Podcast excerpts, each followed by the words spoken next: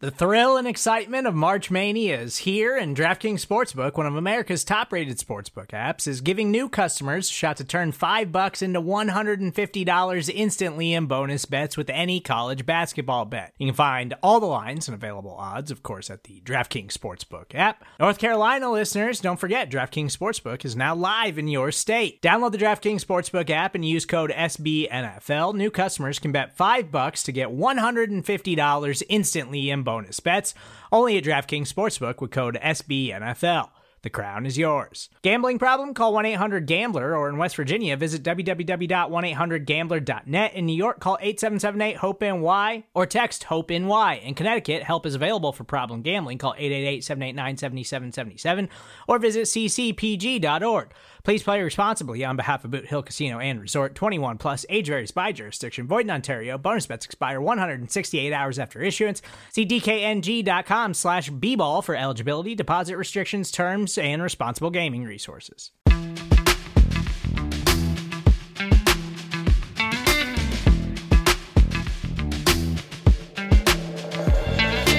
Hey, welcome to the Hidden Yardage Podcast. We are back for another edition. Sean Martin, of course, with you, joined by Jess Haynie, new co-host that you're going to hear, and a new time slot for us as well. We are coming at you for the first time on a Tuesday afternoon, and this will be our new time slot to talk Cowboys with you here on Hidden Yardage. And we're joined by special guest Mike Fisher, of course, from CowboysSI.com. Cowboys fans know him well from covering the team. You can find him on Twitter at Fish Sports. And we, of, of course, still heavy hearted and continuing to honor the legacy and remember the life of my podcast co host and team reporter and media extraordinaire and person extraordinaire that was Mark Lane.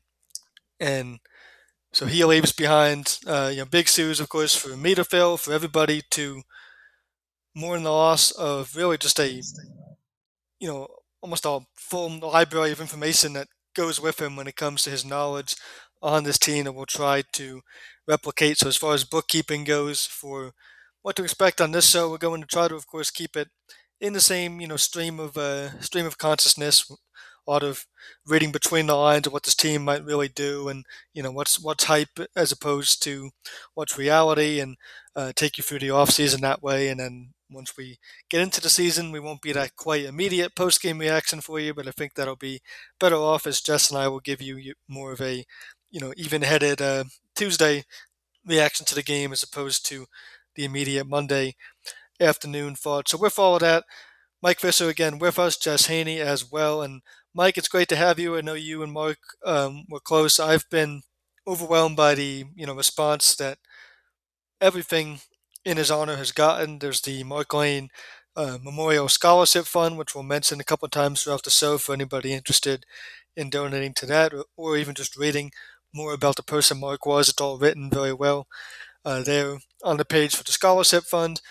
There's been a dedication episode that came out just you know really a day or two after this news broke that me and David Howman did. So I thanked him for being willing to jump on and be a part of that. But one thing I want to ask you off the top, Fish, is you know the missing piece of what we've been talking about to honor Mark is what he was like, you know, covering games or events in person. We're definitely in an interesting time, media wise, where pretty much anybody can jump into any topic and you know whether you're on location or not and be able to cover it. And Jess and I are examples of this. Um, although I did live in Texas for a short time, we both started outside of Texas covering the Cowboys, and the same goes for many of us at BTB. But Mark moved to the Dallas area, worked with you closely.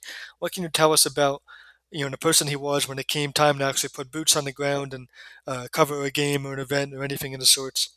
Well, as you say, his encyclopedic knowledge, it really was, I, I think the, the accurate word is a savant.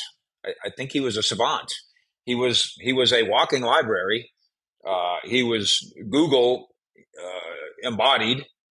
And I first learned that this must be 12 years ago now. And I think I was at 24 7. And he and another uh, young guy who had become friends, bonded over the Cowboys named Jordan Ross, who now is an actor um, they they asked me if we could go to lunch and me give them some career advice. Well, we just get to talking, and Jordan Ross was uh, uh extremely knowledgeable and passionate Tony Romo fan. That was his niche. Yes, he was. And, right? Uh, you you know Jordan? Uh, just uh, not personally, you know, just yeah, from social media. It, it, yeah, he's amazing.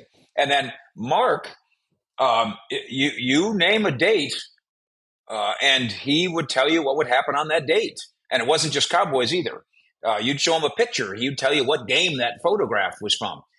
I'd never seen anything quite like it. And so, yeah, we we carved out a way for those two guys to use their very special skills uh, in very special ways. And then, of course, Mark took off in a million different positive directions from that. He was uh, so sweet, as you know, uh, really just a very sweet person in in all the best ways. And at the same time, uh, he was a tough little guy. Um, not just in terms of his fighting for his elbow room uh, on NFL coverage, but of course, then most of all through his health struggles. And and uh, the more we've learned now in his passing, the more we know that he had some health struggles struggles all along. But uh, he, he, was so willing to be to be your best friend, and I, obviously you learned that. He after he had moved back out of Dallas, I think he moved home to maybe take care of uh, his relative, his mom, maybe or something. Mm-hmm. Um, when he would come into town, he would stay at my son's Tony's house. And so, you know, he was kind of Tony's part time roommate for a minute. So he was very much a part of the family.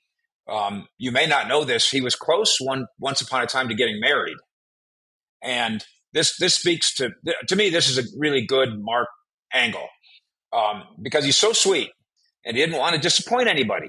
And you know that's a that's a difficult thing to do. You're getting close. I think the wedding was coming, and he was talking to my wife Marcia and and talking about it and stuff. And and he just decided it's just not right for me. Nothing against the woman. Not, well, that might have been the ballsiest thing he ever did. Well, yeah. you know, you're you're you're, you're going to pull out of your wedding right before the invitations are going out. But I think that again, I think that speaks to yes, I'm very sweet, uh, but but I'm also tough when I need to be tough, uh, and and he was all of that. I will tell you this too. One of my first experiences with his level of want to, and I can't remember the exact. Again, we're going back 10, 12 years, but it must have been Stephen that was getting inducted in like the Arkansas Hall of Fame or something. So uh, Mark's in Dallas says, Fish, I'm going to drive up there and cover that. You know, I'm gonna, let's get a credential. I said, that sounds, that sounds great. And I think at the time, maybe the, the Tyron Smith contract w- was up or so. There was some, some singular big story. And Marcos Fisher, I'm to, I'm to walk up to Stephen and ask him about Tyron Smith. So I kind of said, okay, but you know, here's some advice and think about this and got, well, it was a snowstorm like one of the worst in Texarkana history. And so, however long it takes you to drive from here to there, I don't know. It took him if it's a if it's a seven hour drive, it took him twenty one hours to get there. I mean, he drove ten miles an hour in the snow, and he goes into the press. He goes into this meeting, and he just bullies right up to Stephen Jones. He said, "Stephen, I, am with Mike Fisher from there, blah, blah, blah, and I, I, I want to ask you about Tyron." And Stephen gave him a great quote, and Mark got in the car and drove 21 hours back home in the snow again. Uh, it, was just a, a, a relentlessly focused, tough, sweet guy, Mark Lane. Yeah, the story I shared immediately with his passing was a piggyback off of um, the one that John McClain put out on Twitter about how he drove from uh, Arkansas to Waco to be at his Sports Writing yes. Hall of Fame induction, and that was another big piece of who he was in terms of you already mentioned it with how willing he was to just uh, do these drives and these travels. So a running joke on uh, on this show that I never actually thought was fully a joke. I always in the back of my head said he might be crazy in a good way enough to do this. Was now you've covered the team in person before, Fish. So when they go when, when they go up to the Giants, have you ever been in New Jersey and had a pork egg and cheese sandwich? I don't believe I have had that. Wow. Okay. So it, it came up almost every episode of Mark. it's uh, it's an amazing thing to uh, to have. I'm a New Jersey native, so I know all about ah. it. But he would um, I would always joke like, "Oh, we got to get you the sandwich, man." Like in the off season, we would go closer and closer to week one. We, we got to get it before week one. We got we got we got to do it before they play the Giants. And again, most of, mostly I always thought it was a joke, and I would play along with it as a joke. But it was always part of me either off the air talking to him or after the show completely, that would be like, hey, he might actually do this. And you know, if yeah. he was, if he was, can I plan, you know, a way to meet him? And uh, it would have been obviously great to to do that together. But he never had the opportunity. But certainly the work ethic uh, on top of the encyclopedic knowledge will be missed. as well Yeah. as um, the transcription skill. To you know, I don't think Oh. any of us any of us like transcribing. Jess, maybe you can jump in here and tell us about a time that you had to uh, transcribe something. It's not that fun. Fish, certainly you have all those details, but Mark was uh, always on on the spot with those. Yeah, no, I I've never had to do straight transcription. Um, the closest I would have come would be in a medical setting, and we have fancy devices that do do most of that for us. So, no. well, well, we had a fancy device too, and it, its name was Mark Lane. Yeah, yeah. There's a, um, I'm sure most of you have seen this. I've shared it already a couple of times. I've gone back to watch it, but uh, Danny Phantom, um, Dan Rogers, who is Yeah. a BTB long-time guy, he went and clipped it for us. Uh, Mark was on one of our roundtables that happen actually here every Tuesday as well, um, and he was on the roundtable. And it's just an amazing clip. It's one of you know many that sum up his work. I don't think it's like the defining one that you have to watch. Anything that you've seen about his work is certainly accurate as so much as come out and been said about his his passion for this. But the one that Danny said was Mark recalling what Bill Parcells said in a Monday Night Football production meeting, which how that even came out, you know, he knew about this. I don't know, but for it to come out is one thing, for it to be committed to memory is another. But R.J. Ochoa, Yeah. our, ma- our managing editor, asked uh, Mark if they if the Cowboys were seriously planning on Tyron Smith starting um, any games that year. Um, his injury was looking like you know the earliest he could be back was December, and Mark just jumped in right away and said, "Well, yes, of course they're counting on him to play because Stephen just said the other day on the team's radio station that."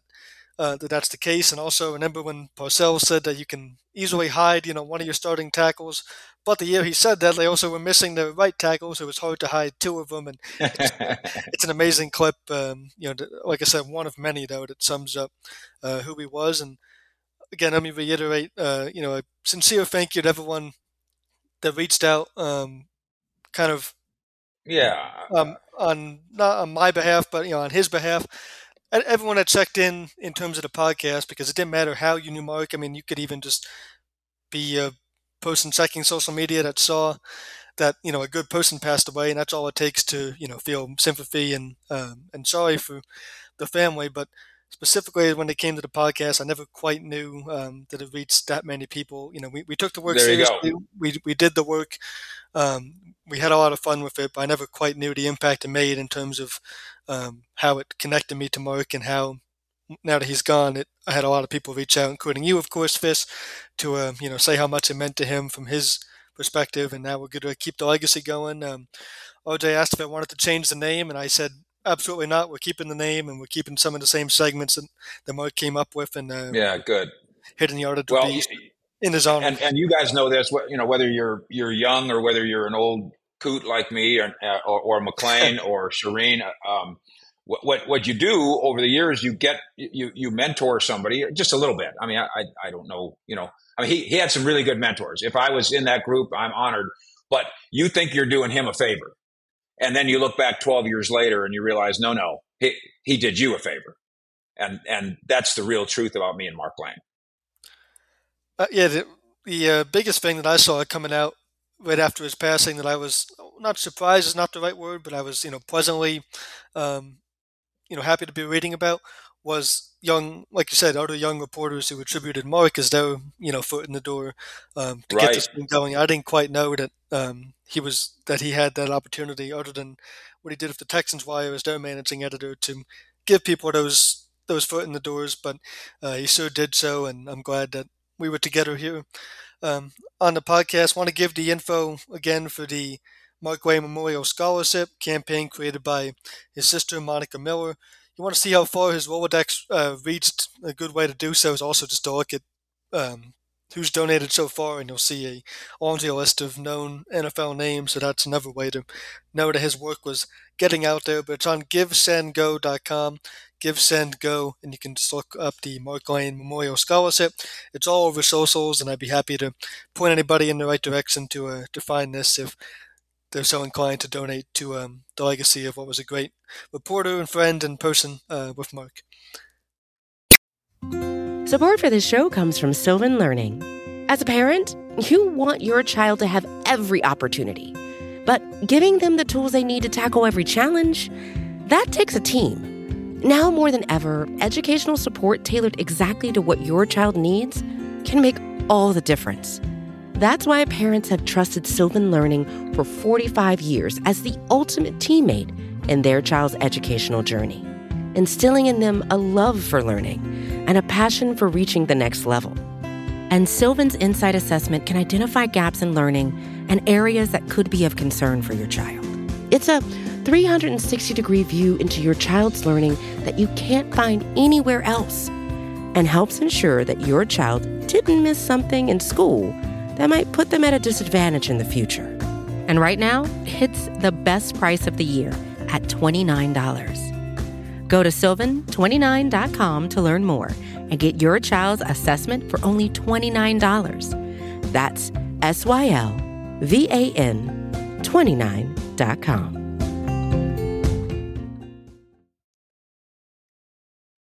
So with that, we're going to go into it's actually been a while, Fish, since we've been able to talk football uh, on this show. You know, a lot of things have gotten in the way, not just um, the heaviest of which being this Mark Lane news, but yeah, been a bit um, since we got to dive into some Cowboy stories. And what do you know it? It's already Combine Week. I can't I can't believe that. so um, a lot going on with this team, of course, and we actually haven't even really had a chance on this platform to talk about the Mike Zimmer hire, which we'll do a bit later, but we're going to talk about it in the lens of, you know, you moved on from Dan Quinn. Was the style between McCarthy and Quinn almost being two separate entities in the building? Um, was it working, or was that also a reason for why you know, this team's shortcomings, most notably in that Packers loss on wildcard weekend? So we'll get to some things with Zimmer, but offensively, you know, one of the themes certainly during the time where I was covering the team with Mark here in these off seasons, talking about the Cowboys right here on hidden yardage. It seems like every single offseason under McCarthy, wide receiver has been a need. They have not been able to have a set receiver room where you can say you can focus on other needs and do what we need to do to strengthen the offensive line or all defense, what have you. Receiver's been a constant point of need. There's no overstating how big of you know an importance it is at the NFL level right now. I mean, the very reason the Kansas City Chiefs were supposed to have a down year this year, despite everything good going for them, number one, two, three, and four being Mahomes, but, you know, 4A being an already Super Bowl winning coordinator on defense, Steve Spagnuolo, who now gets his fourth ring. You know, so many other positive things to point to for the Chiefs as an example and and yet everybody dwelled on, oh, well, they're not good enough for receiver. Mahomes is great and he's a legend already, but he can't elevate these guys to get where they ultimately want to go, which is the Super Bowl, and they proved us all wrong. So is this finally the year, Fish, where receiver is more of a set position for McCarthy and he can feel good, you know, as good as he can with contract year, second year calling the offense, uncertainty on defense, but can he at least bank on this receiver group not needing a lot of work to continue to run the offense that he installed and hopefully take another step? Well, your Chiefs point is interesting. I think we, to, to be fair to the rest of the world, we, we might have to consider some of what they do an aberration. Well, that, just because that, of the quarterback. That, yeah, I mean that he makes everything different. I mean, there was no if, if you were a betting man and you saw that game the way it played out in the Super Bowl, and I was there, of course, and they oh he get oh oh Mahomes gets the ball next. Yeah. Oh, you're, you're picking you're picking Mahomes. You're picking him every time, and and you're you're going to win money a lot of those times. So uh, I still you know if you watch them over the course of the regular season, I know you did. I guarantee you, the three of us were screaming at the TV, going, "That general manager should get fired. He can't find a wide receiver. They got nothing." And then, of course, the tight end was so busy dating that he had, in, in terms of actually catching the ball, he had his worst year ever. And I say that only half jokingly. So, um, the, the, the more conventional way now to do it, look around. Philadelphia has two of them. Uh, Miami has two of them. San Francisco has two of them, although Brandon Aiyuk's girlfriend doesn't seem to like the idea. Uh, so the Cowboys are behind the eight ball by only having one CeeDee Lamb because a bunch of these other teams that they're competing with have two CeeDee Lamb esque guys. Uh, it's too bad that the Michael Gallup injury uh, took him out of, it eliminated that from him because he might have been on that track. Um, I do think it's amusing though. Like, did, did you guys think that Brandin Cooks was bad? No, not at all. I didn't either. Uh, so NFL.com the other day they're writing they're writing that the Cowboys should cut Gallup and Cooks. No, That They're saying that that would there's- immediately flip the script to you know why is receiver the biggest need for this team again? Right. The, the, and I and again, I, when I when I do this, and I do this a lot, I'm not trying to rip anybody or make fun of anybody. I, you know, if they've got the balls to put it on NFL.com, I think they should have the balls to be able to to, to debate their point and try to win it. Hmm. The, the thing was, the Cowboys have a hole at the number two receiver. Therefore, they should cut Gallup and Cook. No, then then you'll have a hole at the number two, three, and four receiver. So, would, would I like to go get another CeeDee Lamb? And is it is it uh, theoretically possible? Sure, but if I'm understanding it right, the net that you get from cutting Brandin Cooks is only six million dollars a room. If you cut Brandin Cooks and and it costs you six million dollars, then you have to go hire another Brandin Cooks. Now it just costs you twelve million dollars. So maybe you should just take the Brandin Cooks you got and and, and try to get better. Supplement. If you can find somebody better than Brandin Cooks and he's your third receiver, good for you. And I don't know yet that Jalen Brooks or Jalen Tolbert might not deserve an OTA crack at that. Yeah, I would um definitely say Brandin Cooks. That's that's not giving him his fair credit from last year. He got off to a slow start, but he also was Yes. dealing. He also was dealing. Was it? I can't remember if it was a knee or an ankle, but he was dealing with something very early in the season. And so between that and just having to develop some chemistry with Prescott, the Brandin Cooks you got the the last two thirds of the season, he was great. And if he and if he's only counting ten million against your cap next year, I'm taking that, whether he's number two or even number three. Yeah, if uh, if Mike Evans wants to come stumbling in here and contribute, uh, and I'm I'm being somewhat sarcastic because I, I just find those kind of things to be goofy. Uh, then then we can we can reevaluate this. Uh, I just I don't think that there's an affordable relative to the cap and where the Cowboys want to go. I don't think there's a lot of affordable options in free agency that make more sense than Brandin Cooks where he's at now. Um, and and I guess we should say this too. You're you're always to you know you want to throw those darts in the draft, but you've thrown two of them, and with Jalen and Jalen, uh, I'm not I'm not sure that that can't work out okay too. So I don't I'm not very panicky about the Cowboy receiver situation, except when I see them lining up against Philadelphia, Miami, San Francisco, and go, well, if I was a Cowboy fan, I sure wish I had sure wish I had two of them. I mean, Wa- don't you wish you had Waddle as your number two receiver? Wouldn't that be something? Uh, Tee Higgins as your number two receiver. Wouldn't that be something? Yeah, the, Hey. the Cowboys don't have that. Hey, how about Amari Cooper? Oh, well, maybe I should. Let, Maybe let me let me say this about that because I do I, I do have some insight into what went down there, and you know you talked about how it took a minute for Brandin Cooks to to kind of be part of the chemistry here, but in terms of his fit in the building, Brandin Cooks fit right away. Uh, the, the his personality fit, whereas uh, Amari Cooper, it was decided by the people upstairs that that he is not a foundational person for us. And should they have gotten more from him in trade? Yeah, the, the getting a five for him in trade is that was preposterous. They they, they just they weren't very patient there. But they, they created this formula of their cap pie, and they said we can only have so many twenty million dollar guys. And if we're if, so for somebody to be a twenty million dollar guy, he's got to be a foundational person. And they decided that Amari Cooper was not that. And they watched game film. Um, was it was it against San Francisco? Uh, no, Phil, I can't remember which game it was, where it didn't look like he was trying very hard. And that, that rubbed the people upstairs the wrong way. And that was the end of that. Amari Cooper puts up some numbers in Cleveland, though. Uh, I can't deny that. But the Cowboys would like to find a better way to do that with overall chemistry and effort and commitment. And, And that that's- just go ahead, just I was going to say, and, and that's fair. And I mean, there's always those different um, dynamics that come into play that we only get snippets of. Um, the one thing too to, to factor into all this, you know, when you're talking about your your receiving group, you got to factor in um, where Jake Ferguson and a second round pick in Luke Schoonmaker also factor in to the firepower um, that You you're hope putting on so. the field. You hope so on on Schoon. You hope so, right? He, he he better since since you announced to the world we are absolutely positively going to draft a tight end high, no matter who, no matter what, no matter what, we're going to do it. Uh, it. That better work. because drafting drafting per position is a terrible idea, and it's a terrible idea every single time. Every single team does it without exception. Doesn't mean it can't accidentally work, but it is a it's an awful plan, and the Cowboys deserve to be uh, roasted because last year it appeared they did that in the first and second round.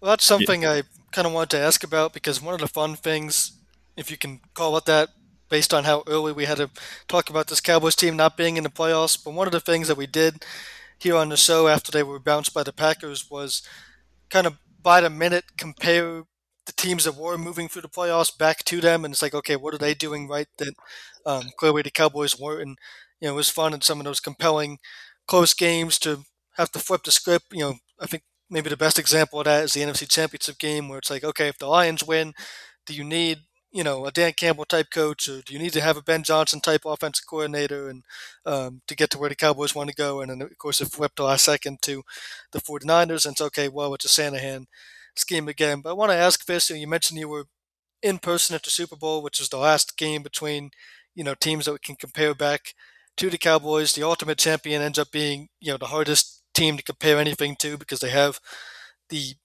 you know most improbable quarterback um, that can't be replicated with Mahomes. But what was your kind of biggest takeaway for you know what what these teams um, are doing differently in terms of how Dallas is looking at? You mentioned as far back as Amari Cooper, they didn't want you know we know he's more of a quiet, reserve type person. They didn't want that to be your wide receiver one. But now you have a situation where the only headlines coming out about CeeDee Lamb, you're definitely established wide receiver one, have been relatively negative this offseason in terms of some of the, you know, chatter. And we haven't gotten too much into that and we won't here. But hasn't been, you know, glowing in terms of Lamb's uh, publicity this offseason. That's why I think it's even more important to harp on the fact, like you did, that it certainly seems like the Prescott to Brandin Cooks connection is one that is not only solid at the moment, but has room to grow, which the Cowboys desperately need as they try to keep this offense playing well going into an all important season for McCarthy and Prescott and, and all that. But what really is the identity of this offense? Because I mean, we say it's West Coast because McCarthy way back when was you know came up as a West Coast guy, but then we watched Shanahan in the Super Bowl and it looks way different. We watched even Andy Reid adjust and not go full you know West Coast, but we watched him run the ball more than he would if he had his All Star cast of receivers. We know the Cowboys' offense was dominant at home this year, and that was mostly by kind of playing like really it seemed like their own style. It wasn't you know it was only West Coast because of McCarthy calling it, but it was really just air it out and, you know, forget about the run game, score a lot of points, throwing mostly to Brandin Cooks, especially in those home games. And then on the road, they would go into this cell of themselves and try to play more to those West Coast base looks, it seemed, and shorter passes and get those tight ends involved in a way that kind of looked rigid and awkward and forced. And so, what is the identity of you know this offense that they can hang their hat on moving forward before they make these decisions, especially with the combine coming up about you know oh is receiver or tight end where we need to lean, or is running back a position where we need a physical between the tackles guy, or do we need another receiving threat? You know, what do you see as um, where they can hang their hat on offense? You know, I, I kind of try to fight against the cliches that have taken root, uh, and and maybe even also some of the trends that you just didn't like um, the, the, trends and the habits and the and the like the social mores of what happens now that didn't happen uh, 30 years ago. For instance, guys talking about their money. They're, the, the Dallas, the 90s Super Bowl Cowboys did not talk about each other's money. They did not talk in public about their money ever. Uh, have you ever heard me tell the Emmitt Smith, James Washington Pepsi can story? No, but go ahead. Okay, they're on the team plane coming home, and they just won. And uh, we're, we're, you know, back in those days, you know, we're they tore the plane apart. They're having a ball. Uh, that obviously, uh, and when Erik Williams got in his near fatal car wreck, that was the end of that. No more alcohol on the plane ever again after that. But it was, it was a, it was a, it was a raucous party. It was Animal House. Um, and at some point, Emmitt Smith is sitting in row three, and James Washington is in row seven. And Emmitt can hear James Washington, and he can hear him talk about his contract. And I think at the time, James Washington was splitting time with Thomas Everett, which, by the way, I don't know how old you guys are, but you, you know who Thomas Everett is? Well, I do. I don't know about Young Buck okay. over here. It's okay, a, I, mean, I can a, vaguely recognize it. Mark would know. okay, yeah, no doubt. He's a badass And uh, that's how deep that that roster was. Is James Washington was a badass, and Thomas Everett was a badass, and and they had them both. So James Washington was griping about the contract, and because it was so against the law to talk about your money, Emmitt Smith stood up, turned around, picked up a full Pepsi can, and threw it right into James Washington's face from three rows away to tell him to shut up. And that was the end of that. Whereas now, and I'm, I'm not don't mean to call out any particular player, but like every guy that's up for his contract is basically Micah has said it, uh, Dak hasn't. CeeDee Lamb has said it. It's openly said, yeah, I want to be the highest paid player at my position in in the history of the sport. And I I don't something about that. It's I think it's healthy to want that.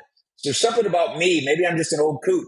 There's something that I don't think is healthy about announcing it it, it doesn't it, that, that vibe doesn't feel right to me. Same thing you mentioned the CeeDee Lamb's and this isn't CeeDee Lamb's fault or Micah's fault or Dak's fault, but what I've come to call bro bro mama drama, bro bro mama drama, where I got Parsons' brother, Dak's brother, and CeeDee Lamb's mom all announcing the problems in a locker room that they've never been in. And when they do that, it creates the impression, which usually isn't true, that what they're saying is something that is reflected in a conversation they had with their cowboy player brother or son. And of course, all three guys, I, I, I take it back, not Dak, but he will. Micah and CeeDee have both come forward and say, no, that, that has nothing to do with me. They, they get to say what they want. Well, if it was my, if it was my show, they do not get to say what they want. My brother does not get to go on Twitter and talk about me, period. Or my money, or my role, or my friends, or my trade me, or move me, or trade Dak's ass, or any of that stuff. And he doesn't get to do it, period, or I'll or he'll be out of the will. But he especially doesn't get to do it if he's on my payroll, as is the case, obviously, with many of the relatives. So so that bothers me very much. And then the way you started this conversation, I'll say this quickly. That copycat league thing, which has been around forever, so this is so stupid to me. So if the 49ers win, the best way to win is to copy the 49ers. But if the Chiefs win, the best way to win is to copy the Chiefs. But they went to overtime and the ball has two points on it and it just bounced funny. So a point on a ball determines which is the right way, A or B. I just I just don't believe in that. I, I think there's some foundational things that teams do to win. For instance, the 49ers foundation is that they they are rough and tumble. They they play, and when they play the Cowboys, it shows. That playoff game a couple years ago, the toughest guy on the field was a running back named Deebo, uh, who, who was actually a wide receiver. He was the baddest man on the field, and and the Cowboys did walk away from that. Mike McCarthy walked away from that and chanted it almost down the hallways of the Star, saying, "We we need to, we need to win some street fights around here. We need big guys to win some street fights." They've done that a little bit more. But don't you agree? Big guys who win street fights is a fundamental thing. That's not a cliche. That's not a um, oh, what's what's our what's our identity? Yeah, my identity is my nose tackle uh, is is six four and three hundred thirty pounds, and you do not mess with him. That's the beginning of my identity. And the Cowboys don't have near enough of that uh, in this era, or by the way, in the previous one either. I couldn't agree more on that. Yeah, I think my biggest takeaway from the Super Bowl, you know, in the early goings before it got down into crunch time and through an exciting overtime period, of course, was you know just the physicality at the line of scrimmage. Um, you know, you watch Dallas games, like man, they don't they don't look like this. You know, just I can't point to a specific play or you know, we right. know the we know the players across the line of scrimmage. There's some huge names in the 49ers defensive line, and you know they go out and get Chase Young, and we know the Chiefs kind of remade the offensive line on the fly from home. So we know the players, but just take the names out of it. Just you know, eye test. There was a different level of physicality and setting the tone up front that um, it was missing when you watch this current Cowboys team. And like I said, as they try to kind of I wouldn't say reestablish a new identity on offense. Their goal this offseason is to, you know, twofold to just grow under what McCarthy did because there was a lot of positive and ultimately enough for the Joneses to decide not to move on from him in the offseason. I mean, they did they, they did have the number one offense in football. Hmm. Well, but we did right? that under Kellen Moore plenty of times and still that's, ended that's up. True. So, yeah, that's and true. This, and so that that go ahead. I'm sorry. No, I was just going to say, and the whole idea of styles is, I think it all goes back to that point. The Chiefs' style is dependent on a player who comes along once every 20 years. I mean, right. you can't you can't even begin to say we're going to do what the Chiefs do uh, without that guy. Um, just just as much as there's a lot of teams that would love to do what the Cowboys have been doing on defense, uh, but do you have Micah Parsons? Do you have these exceptional ball hawk corners like Diggs and Bland? I mean, it's just there is some of this that just comes down to having the talent, and that's I think the thing that's going to be interesting. Like this is where the Cowboys completely failed in McCarthy's first year in 2020. They brought in Mike Nolan, who had no idea what to do with the players that he had, and it was a hot mess. Whereas you know, hopefully, you know, Dan Quinn obviously did a much better job of that. So this, I think that the biggest story of this offseason is what Mike Zimmer is going to bring on defense, and is it going to change this defense from one that's so reliant on big plays to one that if AJ Dillon is, or I'm sorry, Aaron Jones is running down your throat play after play after play, you can actually do something about it. Right, that somebody can do something about it. Uh, let me go back to your Mike Nolan. This is a fascinating, uh, like a sports debate for me. So here, here's what I here's what I say happened to Mike Nolan, and and it's McCarthy's fault too.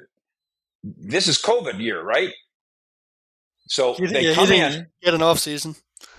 Yeah, so they come in in a COVID off season, new head coach, new coordinator, and the first thing they decided to do, and it was moronic. And these are not stupid men, but it was a horrible mistake they decided to install a new defense with new terminology with players they'd never met. And because of COVID, we're not going to meet.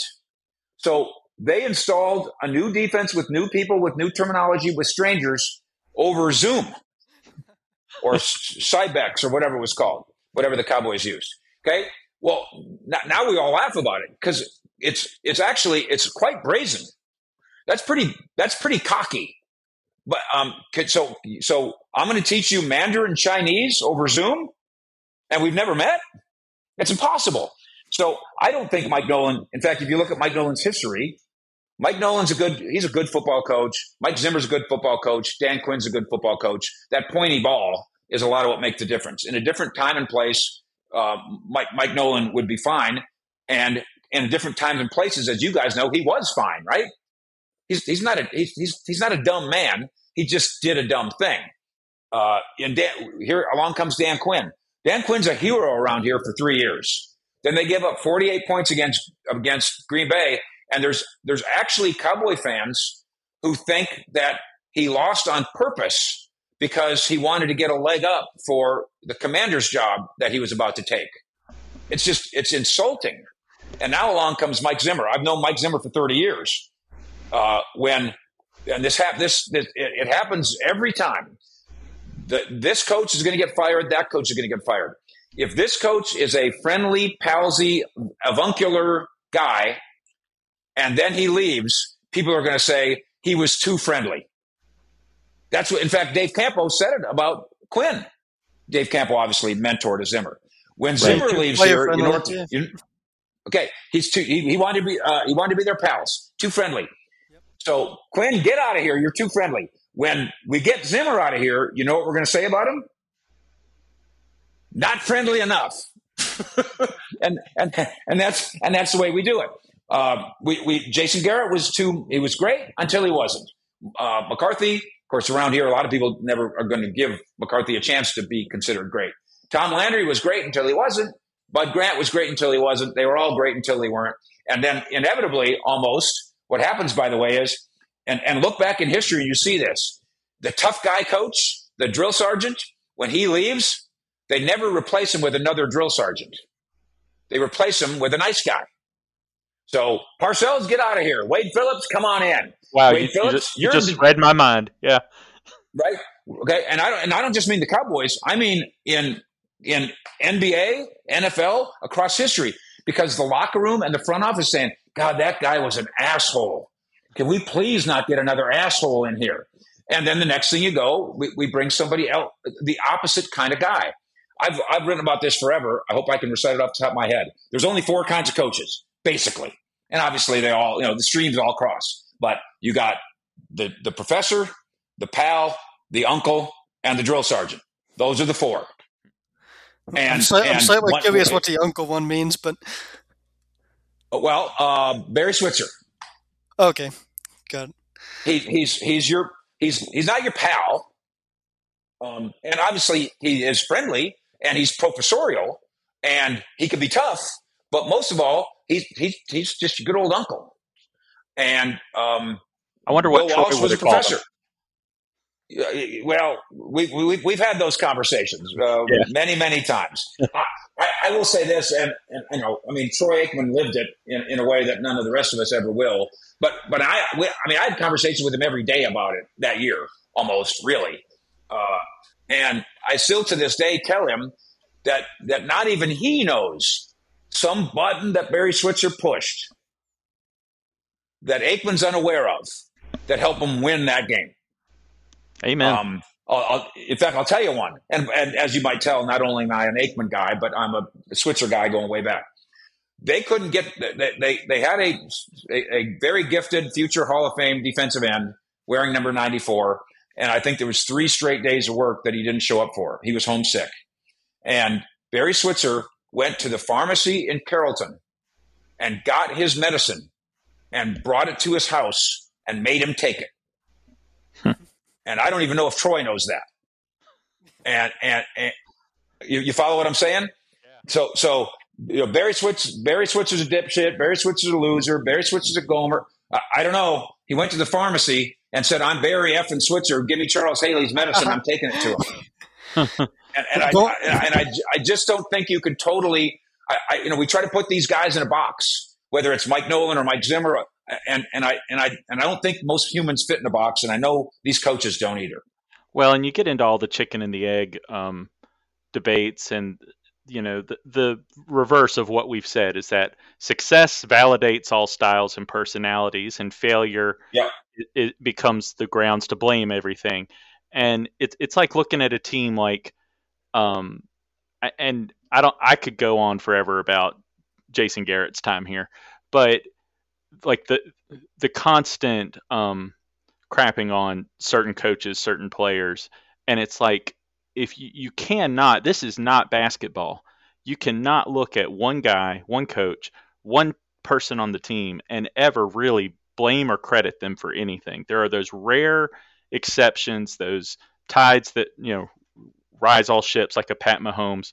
But I don't really think we've had a guy like that in Dallas for a long time. So, so um, it's always been team effort, team success, team failure here. Right. Uh, it's a thousand links in the chain. That's what I say. Um, when when they give the equipment manager his Super Bowl ring, he earned it.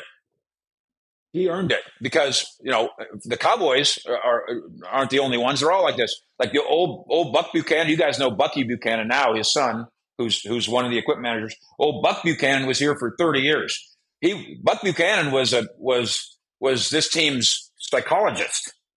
Uh, he had been in the military, uh, you know, and you know, he, he, just it just looks like he's hanging out, handing out socks and jocks. But but he was he was part of the pulse of the locker room, and um, ten thousand links in the chain. You just you just can't take away one and know what impact it's going to have, and you don't know what impact it's going to have when you insert one until after they win the Super Bowl, and then we all say, "Well, of course, we always knew they were great." No, no, we didn't. The, the 92 Cowboys had no idea that they were any good. They really did. Not that good until all of a sudden that they were. NFL Combine coming up this week. Mike Fisher with CowboysSI.com. We just talked about, I didn't plan on going all the way back to the Mike Nolan days, but it paints an interesting picture in terms of, you know, some of the turmoil that the McCarthy era has faced, and one of which is now having his third defensive coordinator on staff, and it's yet another one that can kind of command that side of the ball in the room, whereas McCarthy can keep that focus on the offense, whether or not whether or not that's a good thing, as it's going to be the similar style to how you know Dan Quinn ran things. Uh, remains to be seen. It won't be the same X's and O's, and it won't be the same personality though in the defensive meeting rooms uh, when it comes to Quinn versus Zimmer. So we'll talk more about that as these weeks go on. But worth noting, neither coach will be in attendance at the combine, so I uh, perhaps find that interesting. But uh, Mike, give us a little preview of uh, what we can expect as far as coverage, um, Cowboy centric, coming out of Indianapolis this week. Yeah, and we wrote uh, at the start of the week at CowboysSI.com about what you just said. I, am I find that to be outrageous. Uh, that and and McCarthy's not the only head coach who's not going. There's like four of them now, and uh, Shanahan and McVay are two of them, and they're no dummies. So there there must be. I mean, obviously, they found a justification, but I'll just tell you, uh, and and I think you guys might need to close up shop here, so I'll I'll go quick. But for years and years and years, I've sat next to scouts in press boxes. Um, some of the best scouts, that, and you would know their names. And I remember one guy, I was there really early one day. It was at SMU. We were an SMU game. And I was there really early. And I said, Why are you here so early? And he told me, he said, I like to go out in the parking lot and watch the bus pull up. I go, Yeah. And he goes, I, I want to see how my kid that I'm scouting, I want to see how he interacts with his teammates. I want to see how he's dressed. I want to see how he talks to his dad in the parking lot. Then I want to watch him warm up on the field. And I want to see if he warms up seriously. Is he out there just kind of goofing around or is he really, really stretching? And then, and I said, what about after the game? He said, yeah, I'm the last guy to leave. And another scout, I, uh, I won't say what team it was. Another scout left the game at halftime. And my guy laughs and he goes, he goes, you know what that is? And I go, what? I go, he's a bad scout. because he, he missed, not only he missed the second half of the game, he goes, I'm going to go in the parking lot the second half of the game and I'm going to watch my kids and see how they are with their mom and their girlfriend. And so, in other words, I want everything. I want his hand width. I don't just want his 40 time. We're all going to have his 40 time. I want, I'm going to get his hand width not only off a sheet of paper, I'm going to know his hand width because I'm going to go shake his hand. And yes, the Cowboys will have a bunch of people there. They'll be fine. It's not going to mean they're going to screw up their draft, but I, I'm a little bothered that whether it's McVay or Shanahan or anybody thinks, ah, I'll just watch the film. You, eh, you guys send me some reports. I'll watch the film on TV, like Jess Haynie. Jess, you're gonna watch it, watch it on TV. I'll watch it on TV with you. I'll get a good enough judgment, and then we'll have our 30 visits, and we'll have Dallas State. I just can't believe that you would skip a week of golden information because yeah. you think you're just going to get it off TV. And for McCarthy, especially because I think a he's going into this do or die year, you would think he yes. would just he would just want to have his finger on everything. And on top of that, he's kind of got this reputation. It goes back to the Packers days and the whole thing about him being hands off and Ted Thompson handling everything. You would think that he would want to do something about that perception. Um, but this, yes. just, this just reinforces it.